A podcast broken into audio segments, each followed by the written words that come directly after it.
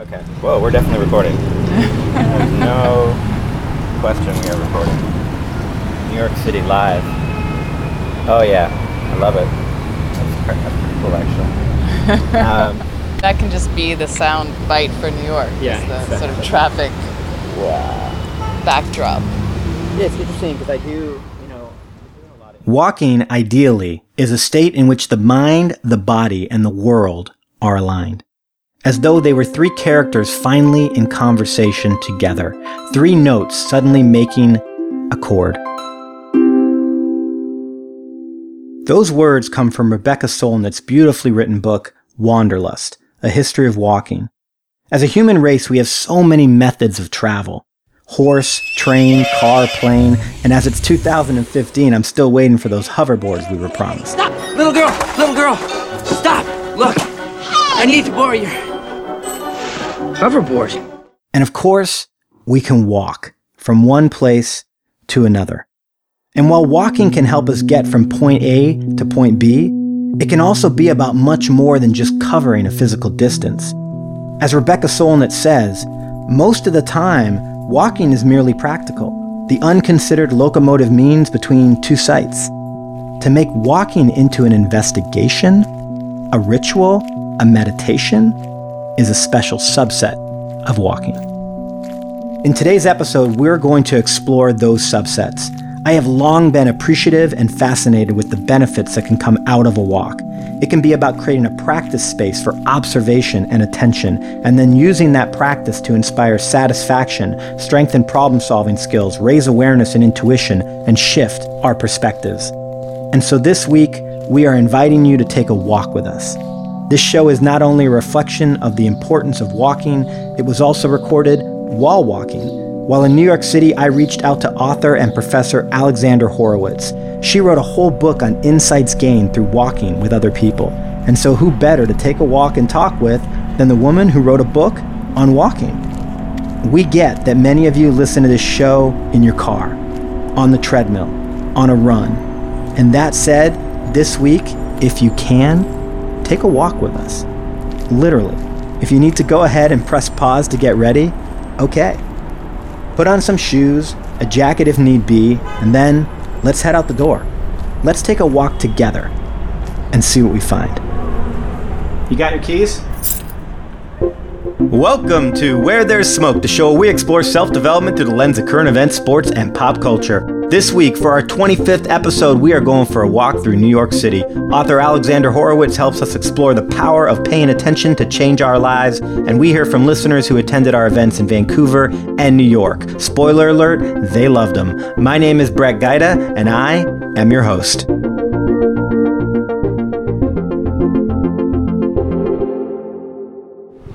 I would say the thing I would encourage first is that we don't walk too fast. Okay. Right? Like, because in fact, a lot of walking.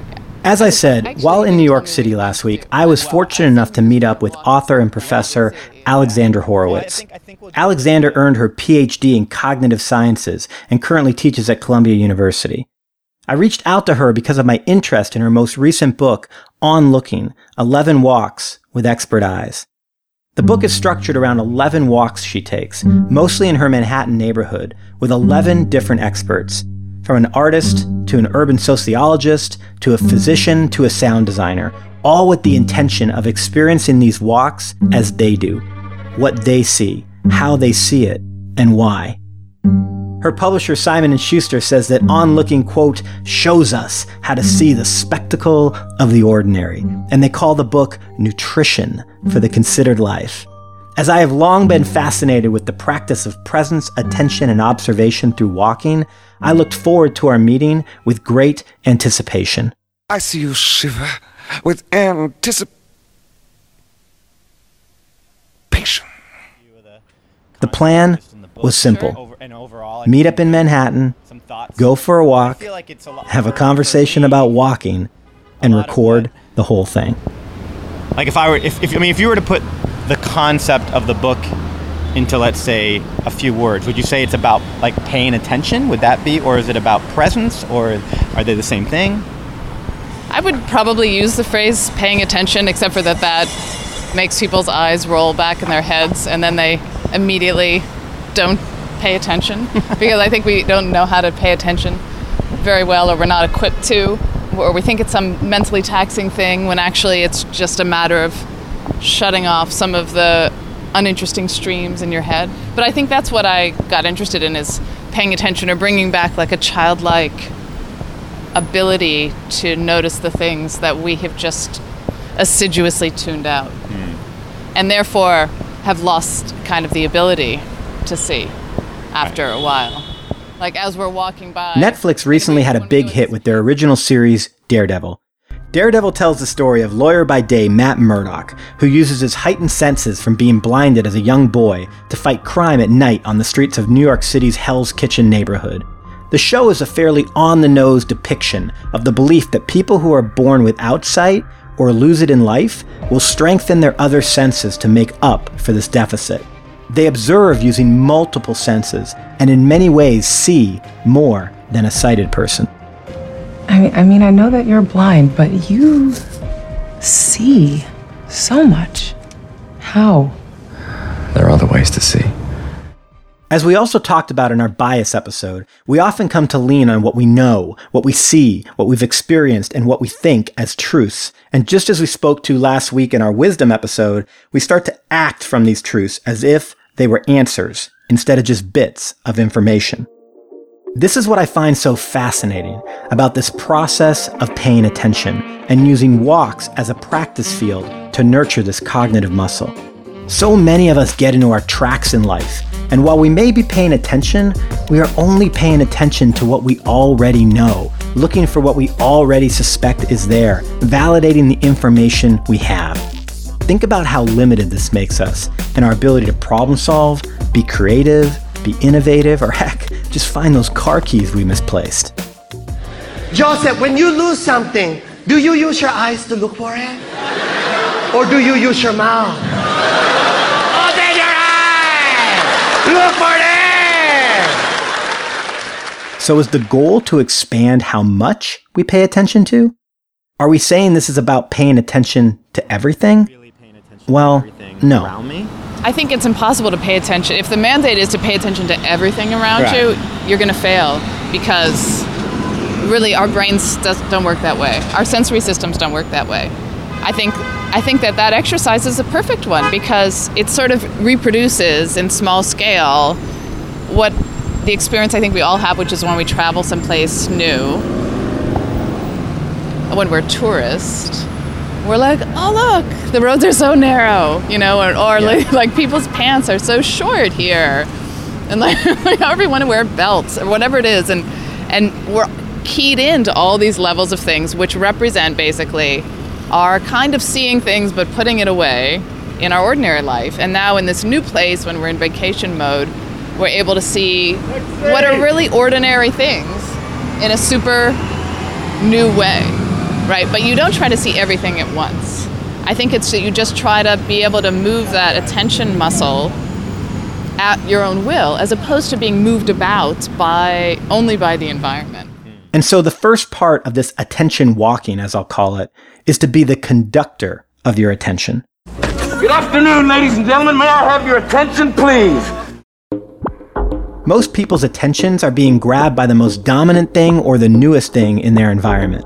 And when that is the case for you, you are not in control of your own awareness, which in turn equals you are not entirely in control of your own actions. Your awareness is being hijacked by the shiny penny or the loud Harley Davidson. Through this practice of moving our attention at our own will, we are not just learning how to see, we are training ourselves to Vacillating for me, observe. But I think observing is taking a particular stance toward what there is to see. So adding a mental pro- like a mental process that says how you feel about something or what it means or Yep, something like that. a directionality, right? Okay. Like you already has a valence, and you're either lurk- looking to sort something up, out, you're looking to see what there is, you're making a determination. Yeah, so I think that's more active, and I, we were a little bit observant. And through observation, we are actively processing the world around us, which not only helps us to better understand it, it also deepens our experiences and in turn increases our ability to recall them. So is, Right. is that part of it that yep. you? You're giving the opportunity for impact, right? Okay. I think that's what it is. It's you're you're going to because you're coming with that direction that you're looking. You're going to notice and then you're going to rehearse in this psychologist jargon. You're going to rehearse that you're noticing. You're going to Okay. say, "I'm noticing that thing now. I'm noticing the cart. There's somebody who's broken down, you know, and so that's creating a cluster of traffic and noise around her on the road. Like uh, now I'm talking about it. Now we're, we're going to look at it and reify that and listen around it, and we're going to be able to re, if we. That's an amazing noise, right? yeah, I get a lot of that in San Francisco. the uh, the, so- the Harley Davidson. It's amazing. That's the one that blankets everything. And You know, Brett, if I could just jump in here real quick, if walks are an opportunity to shift our focus and appreciate new experiences, then we should really turn our attention to that loud motorcycle and the busy New York streets. That seemingly obnoxious and overpowering noise reminds me of the work of American composer John Cage. Now, while Cage is important for his pioneering use of chance music, which is literally rolling dice to compose, or his part in legitimizing electroacoustic music, John Cage is probably best known for his take on sounds. Well, actually, silence. What does silence, in other words, mean to you in this? In Well, well, silence actually doesn't exist as something which doesn't have sounds in it. In other words, there always are sounds, and there's no no silent situation without them. Here is John Cage being interviewed on station KPFK back in 1963. This I discovered by going into a, an anechoic chamber at Harvard University. And in that room, I heard uh, two sounds, whereas I expected to hear nothing. I expected to hear, uh, quote, silence, unquote. So when I got out of the room, I asked the engineer in charge what those two sounds were. I thought there was something wrong with the room. And he said, describe them. And I did. One was high and one was low. And he said, well, the high one was your nervous system in operation, and the low one was the circulation of your blood. So then I realized that without intending to do it, I was constantly producing two sounds. Therefore, even if I remained silent, I was, under certain circumstances, musical. So, as many people probably know, John Cage is most famous for his piece called 4 Minutes and 33 Seconds. Here's how it goes An audience assembles for a musical performance and applauds as the performer comes out and sits at their instrument of choice. Originally, the piece was written for piano. He or she then spreads the music out in front of them, stretches their hands, adjusts their seat, and then they close the piano lid and start a clock. And over the next 4 minutes and 33 seconds, the musician doesn't play a single note. I know what you're thinking, but you would be wrong to call 4 minutes and 33 seconds a silent piece. Because as Cage points out, we can't escape sounds, they're everywhere. As the composition moves on and the performer continues to sit there, the audience's ears start to turn outward and hear sounds that we rarely take the time to notice. The hum of the air conditioner, the buzz of the lights, the squeak of a chair, people coughing, feet rustling, and even some laughter as some audience members get uncomfortable with the stillness in the room. So, by co opting the performance space, a place where we expect to listen intently, Cage forces us to acknowledge and appreciate the sounds that are ever present in our lives, but are either ignored or dismissed as being a nuisance. And this brings us back to traffic, Brett. In a place like New York City, it's easy to feel overwhelmed by the volume of cars, trucks, buses, people. But according to Cage, the decibel level of a street doesn't mean that everything is just noise. In fact, Cage would say the opposite. Here is John Cage, later in his life, speaking from a room overlooking 6th Avenue. The sound experience, which I prefer to all others, is the experience of silence. And the silence, almost everywhere in the world now, is, is uh, traffic. If you listen to Beethoven or to Mozart, you see that they're always the same. But if you listen to traffic, you see it's always different.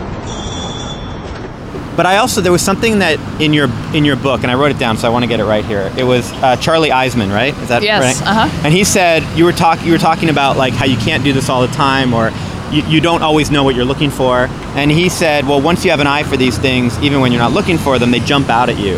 And so, I actually also see this as like practice for seeing what you don't normally see, for catching things you don't normally catch, and then that actually benefits. I mean, that could benefit you in your business, right? You could be looking at a at a at a business opportunity, and everyone else sees it this way, and you see this little nuance that you didn't see before. And it's not because you've been training yourself to see that nuance in business. It's because you've been training your mind to actually see nuances. Is that fair? You think? Absolutely. I feel like that's We've been training our minds to be closed to all but the thing that we're ostensibly doing, right? Right. And so in our life, that's like getting from A to B or doing this overarching thing, which is not really what you're doing in every little moment. You're like living your life. You're walking down the street, you're taking Yeah. care of your child, you're talking to your parents.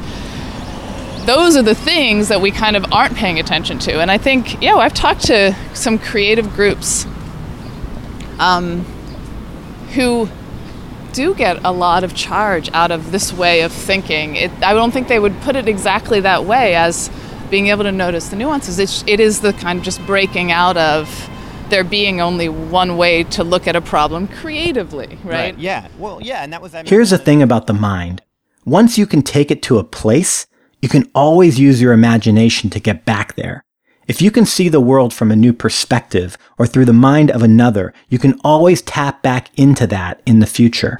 Even on my own block, I see new things now all the time, as a result of, as a result of just imagining other people's perspective. I don't even need everyone's perspective. Although that I think that was a great kind of scaffolding. yeah. Right. To be well, able to I would imagine. I mean, there's something to that, right? That idea that once you experience something in a way once, your imagination is a pretty powerful tool to, to do that again. Right. But I think once you've never done it, you almost can't imagine what that would be like, right?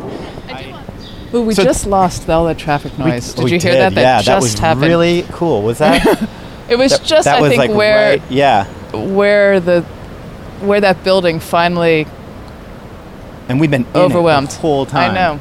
Yeah, That it's a really- major difference, right? I feel a little Yeah, more relaxed. I do. Me too. One of the things you say in your in your book, and I'm totally paraphrasing now, but it's something along the lines of, you know, when you can have like if you if you're always just focused and you're not opening up and not, then you know your your day to day life kind of just goes by and you don't you don't register a lot of stuff. And I think that's you know we recognize that in a lot of people, right? People who just blink and ten years are gone. Have you noticed? A difference in the last four years as far as how you've experienced days or even just how time seems to pass or i don't know what it might be but have you noticed a you know a tangible difference and what are some of those differences? Yeah, I have a lot more satisfaction in like daily satisfaction in as opposed to frustration in those moments which are between moments, which actually turns out to be like a large part of your life. You know, it's the moment when you're getting somewhere or the time when you're um, waiting time Yeah. or the time when you're when you're um, sort of between productive episodes or interesting engagements, all that sort of between time.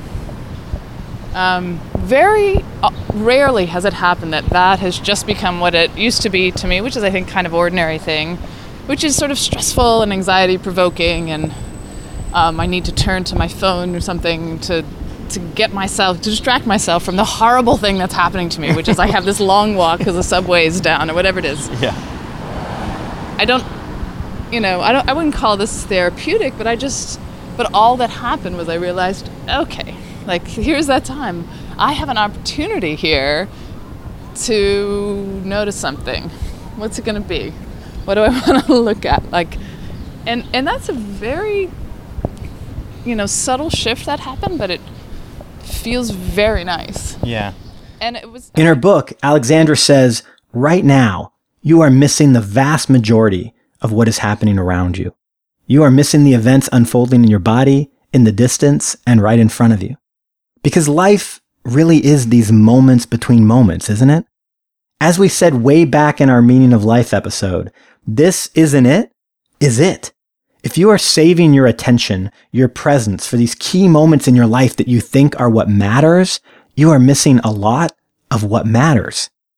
Studies show that we spend approximately 23,214 hours of our life washing clothes, 653 hours waiting for trains, 38,003 hours eating, 46,800 hours doing housework, and up to 20 weeks on hold. Oh, I'm sorry. May I put you on hold for just a moment? Sure. A New York Times article entitled Why Waiting is Torture wrote Americans spend roughly 37 billion hours each year waiting in line. The dominant cost of waiting is an emotional one stress, boredom, that nagging sensation that one's life is slipping away.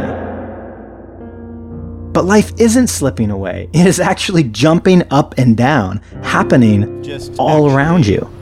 I don't know. I guess just ap- appreciating what's around you and maybe finding something int- like you know finding something interesting to appreciate as opposed to like you were saying like all these moments i mean if you were if we were to look at our life and we were to add up the hours that we spend walking from place to place waiting in line i mean i would i would think these moments that we think don't matter are you know 80% of our life or something and so if you actually find a way to experience them differently I would think that actually adds a sense of, like you said, appreciation, satisfaction, gratitude just to your life because you're actually, I mean, maybe it does go back to presence. Maybe you're present for more of it. I think that that's all that life is made of. It's just the stuff of what do you what are you able to focus on and appreciate? There's no one thing which is a good thing to everybody, right? Everybody Yeah. defines what are the good things, and maybe maybe it's a way of saying we we're kind of limited. We've been limiting ourselves in our definitions of what are good things, like having a family, having good friends, having a good dinner, having success at your job, or something like that. That's maybe people would agree at that, but what about like having a really pleasurable walk home where you notice something you hadn't noticed before or being able to tell somebody about seeing something you hadn't seen even if it's a it's you know it's not a thing that's going to rock the world. What if those were your successes in your days in addition? Then you have a lot more opportunity for this satisfaction i'm talking about and i guess i feel some gratitude at having the equipment to do that. Yeah. So it's, What have you noticed so far on our walk together in this episode? What has come up for you? Maybe you've thought of something in a way you never thought of it before, actually seen something around you that you never saw before. I remember noticing list these. something in on uh, in my neighborhood in San Francisco. In the, it's in the sidewalk like that, and I noticed it.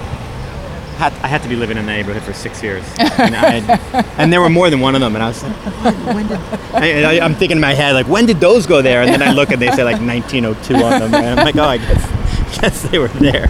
Right, and I get a pleasure in that, right? It's, Yeah. it's that question. If somebody doesn't get a pleasure in that, then they probably won't get a charge out of this approach, right? But I think that noticing that there's something there apart, knowing it's almost like seeing your own limitations and then Yeah. being able to move through them a little bit. The limitation of my perception was such that I didn't notice that before. I didn't notice that I was living in a limestone building that had little shells of ancient sea animals in it.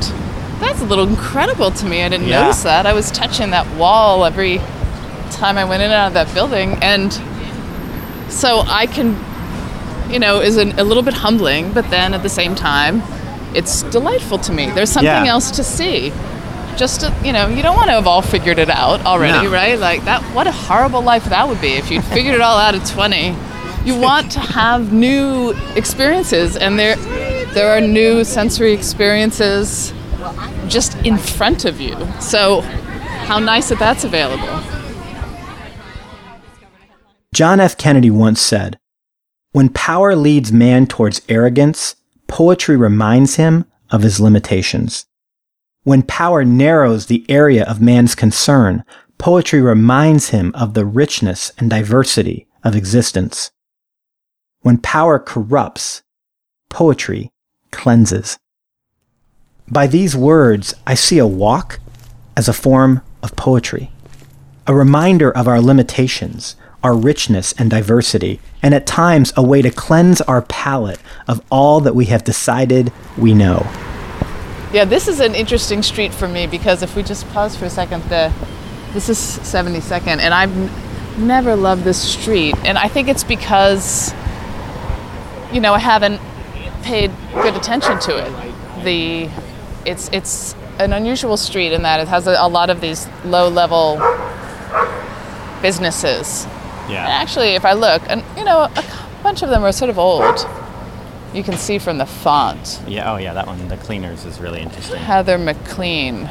It's Heather not just the cleaners. It's Heather That is awesome. McLean cleaners, right? Which makes you suddenly want to use them. Shoes, shirts beautifully laundered, and beautifully is in Beautifully like a, a cursive, so you know that it's true. Right, but you, You know that it's true. But so what's what's was useful about something like that book for me on a just daily level in in exactly that context of walking on the street is we all have opinions of where we do or don't want to be and are we oppressed and waiting or between. And this would be a street I'd find myself on and just be like oh I just have to, I don't want to spend any time on this street. It feels oppressive. It's crowded there are a lot there's a lot of commerce there's more traffic than on some of those side streets but there are these things to look at Yeah. and it's pleasing to me if Heather McLean In our life, this shows up not just with streets. We get to points where we don't want to spend any time listening to that person, or working on that project, or entertaining that idea, or trying to better that part of ourselves, because we've decided we know how it is, and it's never going to change. And then we stop listening. We stop seeing. In many cases, we stop seeing people in our lives. I mean, for one, you obviously were actually at some point paying attention because you paid attention enough to decide you didn't like this street, right? But then once you decided you didn't like it, it was almost like that was it. Like that, you know, like I I'm- just stopped seeing You it at stopped all. seeing it, and then it was only when you almost made a different decision. Maybe not a decision to like it, just a decision to say maybe there's more to it than I've seen. Would that be fair, or what yeah, do you think? Yeah, just that- to let the scene speak for itself instead Okay. so instead of already deci- instead of already knowing, already deciding. I think that's it. It's we we feel at some point in adulthood, or maybe I'm taking myself as a stand-in here, and maybe not everybody else is like this, but that that we've sort of already know what there is to see, hmm. right? And you're going to travel if you're going to see something new. Like that's what if you want to be adventurous Yeah. and really see something new, you have to travel to do that. And uh, to some indeterminate place where someone else lives, lives their boring life, and will travel to your country to see something new. And so I thought, oh, well, what if there's something new right here? And instead of just being hit with the veil, with the emo- emotional quality of this is good or bad all the time, just say like it's oh, it's information. What if you started seeing again? What if you let scenes and people speak for themselves again? For who they are now, for what they have to offer. I often find myself watching parents walk down the street with kids, or carrying a child through the mall, and I notice how the parent is walking intently, eyes forward, clearly on a mission to get somewhere. And the child? The child is right where they are, looking around at everything like it's brand new. And sometimes it is, but sometimes it isn't. Have you ever noticed that a kid can watch the same TV episode, YouTube clip, or movie over and over and over and over? That they will latch on to some simple act and want to repeat it over and over and over and over? One of my son's latest ones is he likes me to stand at the end of the bed. I'm the Incredible Hulk, and he is Captain America. And he runs into my chest, bounces off of it, and falls back onto the bed. He will do this dozens of times in a row, over and over and over and over. We have yet to stop because he got sick of it. We have only ever stopped because we have somewhere else to be or my chest is bruised. Ow! Quit it. And we will say to ourselves, well, of course kids can do it. I mean, things are so fresh in their eyes, or there's still so much for them to learn. People love this excuse, this idea that someone else is special, different than them. Well, of course, you can do it. We say that to ourselves or others as a way to excuse ourselves from our fear or our laziness, when the truth is, that ability kids have to experience everything fresh it is still in all of us.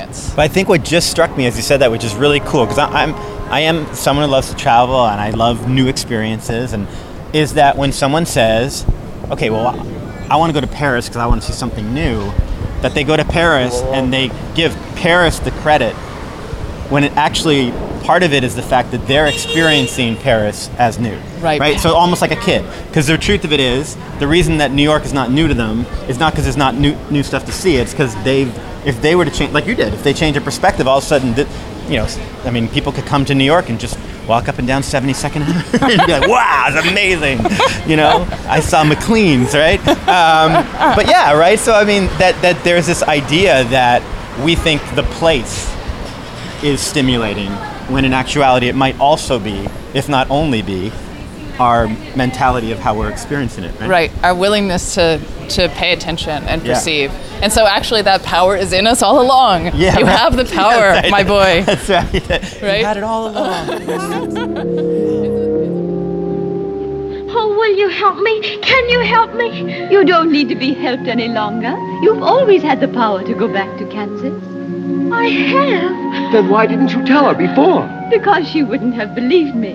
She had to learn it for herself. What have you learned, Dorothy? So we hope you enjoyed this walk with us today. But more than that, we hope you paid attention. We hope you saw something fresh, heard something mysterious, maybe tapped into some feelings, both old and new. We hope you remember moments of this walk as vividly as I remember that Heather McLean sign. And most of all, we hope that this is just the beginning. That you will take what you've experienced and learned today and apply it in your life and your business. That you will practice.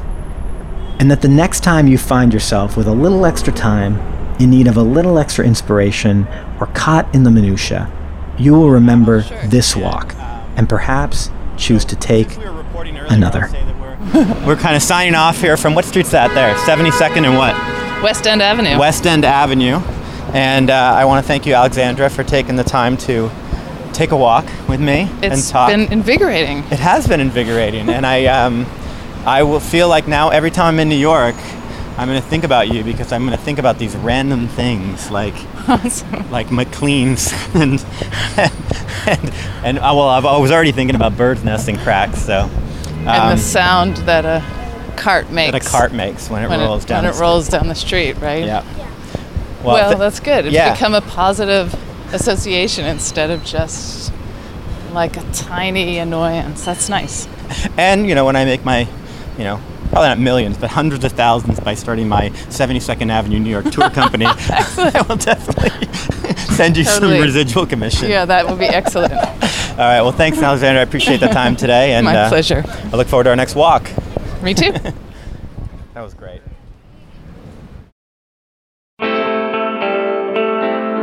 I want to extend a huge thanks to Alexandra Horowitz for agreeing to meet with me and talk. Two weeks ago, she had no idea who I was or the show, and yet after one tweet, she emailed me back saying, quote, I sense I'd be happy to do it. She was open and gracious from the start and incredibly generous with her time. So do yourself a favor and get her amazing and beautifully written book, On Looking. And if you're a dog lover, you must check out her previous book, Inside of a Dog, which does truly manage to do that. The book gives you insights into how dogs view the world through both the signs of cognition and the perception of personal reflection. You kind of owe it to your dog to read it.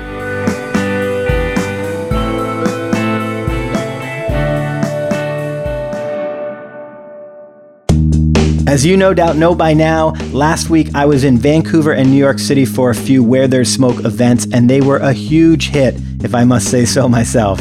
It was incredible to meet listeners face to face, but even more incredible was watching listeners meet each other and watching our community going from this virtual thing on the internet to real belly to belly conversations and friendships. I asked some people to share their experience at the events, and here is what some of them said. Hi, Brett. It's Tori Klassen. I attended your talk, your Where There's Smoke talk in Vancouver this week, and I had a great time. I met so many great people, including yourself. I love the fact that you know meeting you in person is was the same as uh, listening to your podcast, and I look forward to uh, hearing more. And appreciate you uh, giving us your time. Hey, Brett, Sinead here. Thanks so much for coming out to Vancouver. We loved having you. It was your talk was just so interesting. I wish I was listening more and tweeting less. So your advice uh, was like gold. I really uh, will be able to put that to work. Hi, Brett. Mark in Vancouver here. I wanted to encourage you to keep doing what you're doing. Um, I, you know, just in terms of community, the, the, the people that showed up and the connections I made and conversations I had with people who were there, uh, I don't know, was seemed really profound and uh, and and important somehow. So, you know, there's a yearning in the world, and you're uh, you're helping you're helping deal with, with with that and making a positive contribution. So keep it up. Hopefully, we can do that again another time soon. And anybody else who's uh, in a city where you're going to do a meetup, I encourage them to show up and and participate. You're going to meet some interesting people. Your tribe. Brett. It's Becky Kotsifis, and I just have to say it was beyond a thrill and a joy to meet up with you and the other Where There's Smoke listeners last night at the meetup in New York City. Uh, it's the first meetup that I've been to where it, it, everyone was very engaged with one another, wanting to speak, very open, very warm. Um, so it that's I think indicative of when everyone has a great connection to you and Nick and your show about character and positivity and just personal growth. You get like-minded individuals who also want to meet other good-hearted, like-minded individuals. It was cool to meet Brett in person, which, by the way, listeners, his voice sounds the same in person, in case you were wondering. And it was also cool to meet so many other fans because we connected not just about things that are on the show, we didn't just connect about the topics, we connected about other things too, about our hobbies, about the fields we worked in, about where we had grown up. So the meetup had this weird way of making the internet just a little bit smaller, and I think that's all anybody could ask for. So thanks, Brett. Thanks, Nick. Thanks for their smoke. We've all got a few more friends out there now. Uh, hey, Brett, it's uh, uh, Mick, and I had a had a great time at the meetup, and I was thinking, you know, you're great, but where is Nick? He's pretty cool too, and I just hope next time I get to meet him because he's probably really smart and awesome and attractive. So next time, bring Nick. Okay, bye. I would be remiss if I did not acknowledge a few people. Bill McKeag and Mark Bussey in Vancouver, nothing happens there without you two. Huge thanks. For sponsoring my talk, thank you to Creative Mornings Vancouver in partnership with HCMA Architecture and Design and Tilt with support from GDC, CAPIC, and Nicli Antica Pizzeria. Within those orgs, thank you Daryl Condone, Jonathan Von Strebley, and Rick Etkin. And a big grazie to Nicli's Next Door for hosting our meetup in Vancouver the next night. Finally, in New York City, much gratitude to Jackie Rose for helping me find a location and providing me with the confidence that it would be a great event. We will be planning more events soon, and even sooner if you reach out. You want us to come to your town? Let us know. We want to visit, and there are lots of creative ways we can make it happen. Anywhere in the world, it is possible. Just reach out and say, hey, we want Where There's Smoke to visit.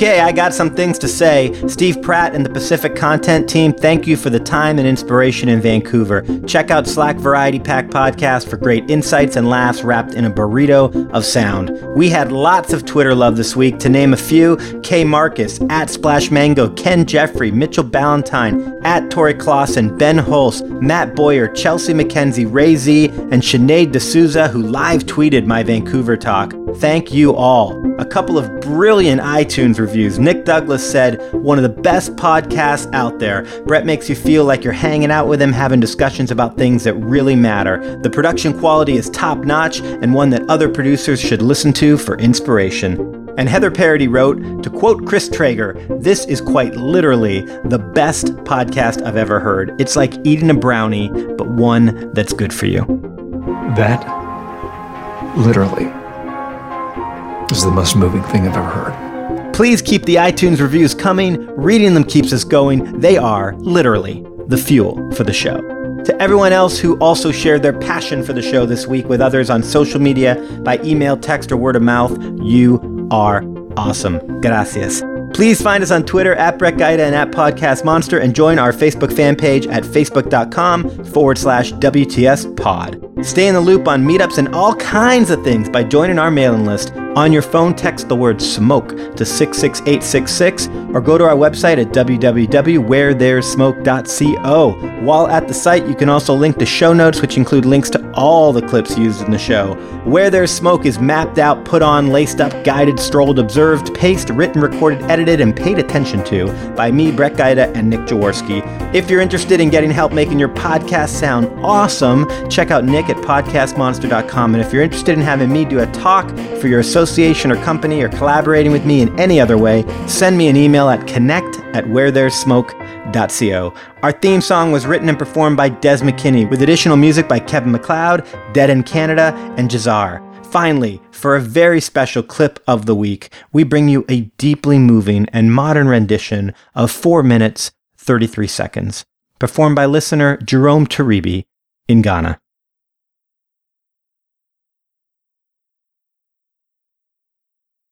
Well, that's it.